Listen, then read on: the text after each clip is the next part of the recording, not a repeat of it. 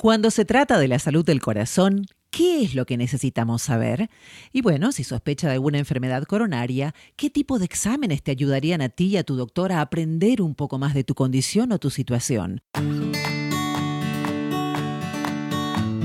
Hoy en HeartSpeak hablamos con el doctor Carlos Velasco, cardiólogo intervencionista quien es parte del staff médico de Baylor Scott and White Heart y el Hospital Vascular de Dallas y de Baylor University Medical Center. Yo soy Virginia García, bienvenidos y gracias doctor Velasco por conversar con nosotros en el día de hoy. Vamos a comenzar con los números más importantes que necesitamos conocer para poder evaluar nuestros riesgos de salud coronaria.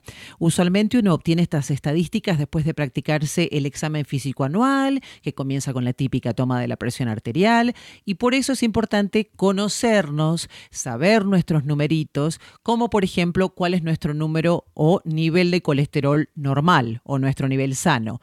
¿Cuáles deberían ser esos rangos, doctor? ¿Y qué sucede con los niveles de azúcar en la sangre, por ejemplo, o nuestro peso? Eh, comencemos con las cosas más sencillas, que incluye la determinación de presión arterial que debe ser de menos de 120 sobre 80 como normal. Y si es necesario, eh, esas determinaciones pueden ser hechas en la casa en donde hay menos tensión nerviosa que cuando se está junto con el doctor. Eh, la, la siguiente determinación es la del índice de masa corporal, que es nuestro peso dividido para nuestra estatura y hay tablas que eh, se las puede obtener en el Internet y con lo cual uno puede calcularlo fácilmente. Bien. Doctor, en esta ecuación es importante siempre, me imagino, considerar el historial familiar del paciente y además la historia personal, la historia individual, crónica quizás incluso de ese individuo. Pero me gustaría preguntarle a usted, que es quien sabe, ¿por qué es importante este tipo de consideración y si es que afecta al tratamiento presente del individuo o si es que también hay que tenerlo en cuenta al futuro inmediato del paciente? Bueno, en términos de la historia familiar es importante porque mucha de, mucho de lo que ocurre en nosotros se debe a factores genéticos, eh, incluyendo eh, enfermedades del corazón. Eh, y la historia familiar es clave. Por ejemplo, una historia muy sugestiva de problemas sería cuando el padre o la madre del paciente han tenido un infarto del corazón a edad relativamente temprana, es decir, eh, entre los 50 años de edad o menos. Eh, hay otros factores importantes eh, ligados a esto, tales como la historia de diabetes en la familia o procesos de hipertensión arterial. ¿Qué tipo de examen de diagnóstico podría un profesional como usted pedirle a un paciente si es que sospecha una potencial enfermedad cardiovascular o el peligro de llegar a desarrollarla basada en el pasado familiar de ese paciente? Eh, en primer lugar, tenemos que requerir a los sencillos exámenes de laboratorio eh, tales como la glucosa en ayunas, eh, la determinación de los lípidos, es decir, colesterol y triglicéridos, y entonces, eh, basado en esto, más los síntomas del paciente, determinar qué otras pruebas se necesitan. Generalmente, una prueba de esfuerzo eh, sería lo más sencillo para comenzar a evaluar en alguien, sobre todo si se tiene sospecha de enfermedad de arterias coronarias. Doctor, influye mucho la dieta porque a menudo se habla de que nosotros, los hispanoparlantes viviendo en Estados Unidos, cambiamos nuestra cultura dietaria, nuestra gastronomía al llegar a Estados Unidos. Nos aculturizamos y cambiamos las verduras, las frutas, la carne fresca de nuestros países centro y sudamericanos por más carbohidratos y más grasas y más harinas refinadas. Esto puede impactar, pese a que una persona no tenga historial de condiciones cardíacas, el presente y el futuro de un paciente? Definitivamente es un factor muy importante. El mantener una dieta saludable es clave.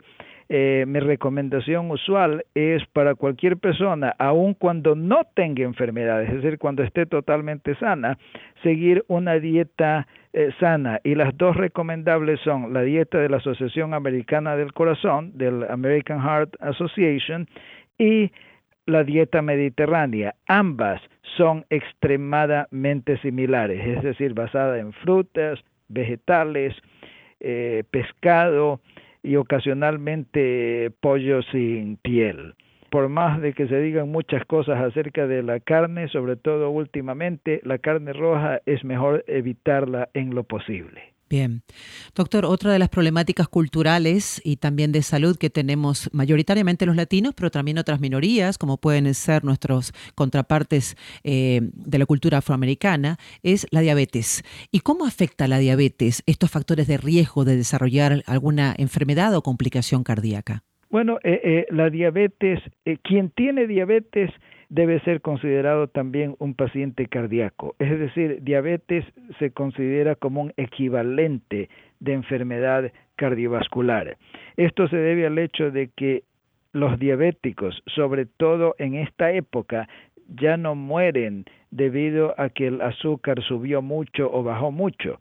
Generalmente mueren por enfermedades del corazón, principalmente ataque al corazón.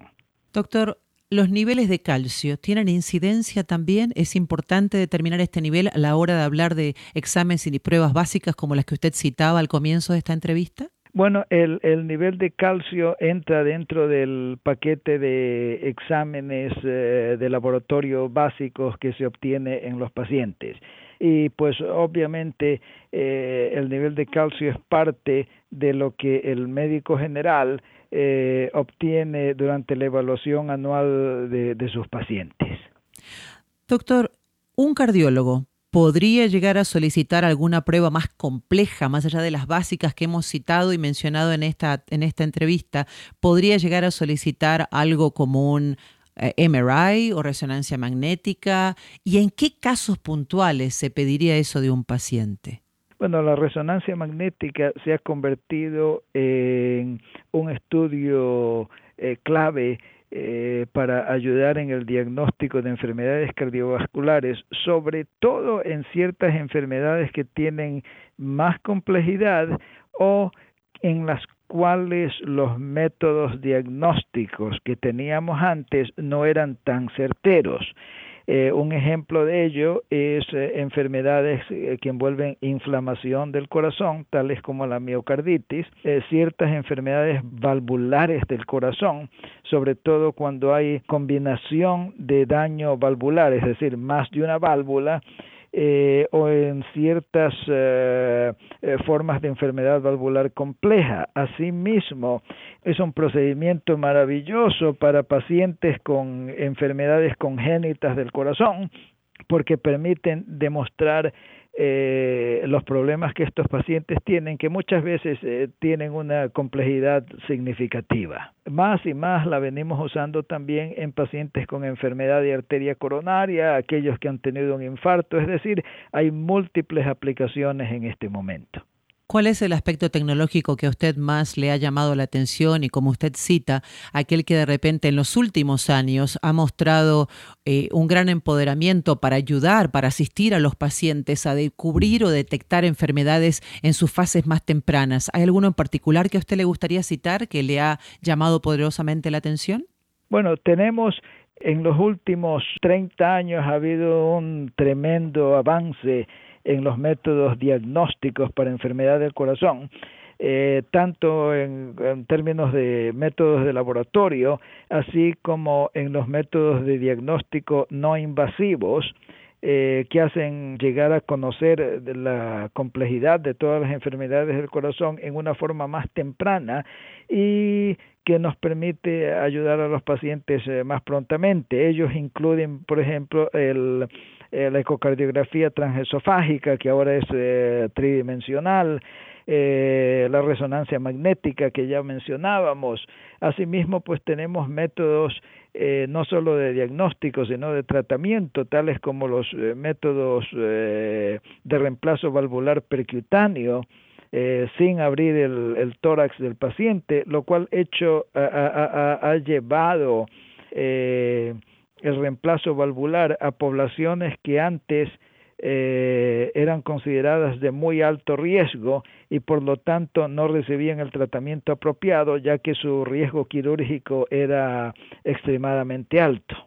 Fascinante, ¿no? Todo lo que la tecnología y el conocimiento de profesionales de su talla, de su calibre, han logrado para los pacientes que quizás estaban en riesgo de no enterarse de que algo de esto les estaba ocurriendo por diferentes eh, factores, quizás un factor dietario, quizás un factor familiar o genético, como usted citaba, o quizás por hasta factores de, estrés o de exámenes básicos médicos que no se habían realizado a tiempo. La última pregunta tiene que ver con algunas experiencias y algunos detalles esbozados por la Asociación Norteamericana del Corazón, que ha indicado que las muertes relacionadas a enfermedades cardiovasculares tienen tasas más elevadas entre los hispanos que residimos en Estados Unidos. ¿Sería prudente decir entonces, doctor, que este tipo de enfermedad cardíaca es más prevalente entre la población latina y por qué es esto? Bueno, hay, hay una prevalencia significativa en los hispanos, en los latinos. Eh, esto es al menos en parte relacionado con factores dietéticos que usted ya los mencionaba, así como llevando a sobrepeso y al desencadenamiento de diabetes. Esto es una cadena. Lo bueno es que eh, quien tiene el suficiente entusiasmo la puede detener siguiendo los pasos que hemos mencionado, es decir, conocer nuestros números, conocer cómo es nuestra presión arterial, cuál es nuestro peso, eh, si lo tenemos en una masa corporal adecuada, que es de menos de 25 kilogramos por metro cuadrado, eh, conocer cómo está nuestra glucosa, o sea, el azúcar en la sangre, así como el colesterol. Y, y la clave, el, eh, uno de los pilares claves de la salud, hacer ejercicio, si es posible, todos los días. Doctor, ¿tiene algún pensamiento o sugerencia final que le gustaría añadir a este podcast? Bueno, soy un firme creedor en que la combinación de dieta y ejercicio provee salud. Aquellos que logran mantener una, una dieta eh, sana, eh, tal como la dieta de la Asociación Americana del Corazón o la dieta mediterránea, y hacen ejercicio todos los días, eh, tienen menos posibilidad de tener enfermedades cardiovasculares y, asimismo lograr vivir eh, mayor tiempo con mejor calidad de vida. Nada más y nada menos. Gracias, doctor Velasco, por permitirnos descubrir un poco más y por los recordatorios de este fascinante tema. El doctor Carlos Velasco es cardiólogo intervencionista del staff médico de Baylor Scott and White Heart y el Hospital Vascular de Dallas. Mi nombre es Virginia García. Gracias por escuchar este episodio de Heart Speak. Para encontrar un especialista en Baylor Scott and White Heart y Vascular Hospital en la ciudad de Dallas o Fort Worth, por favor llame al 1844 279 3627 y allí podréis solicitar un representante que español o también puede visitar el portal baylorhearthospital.com.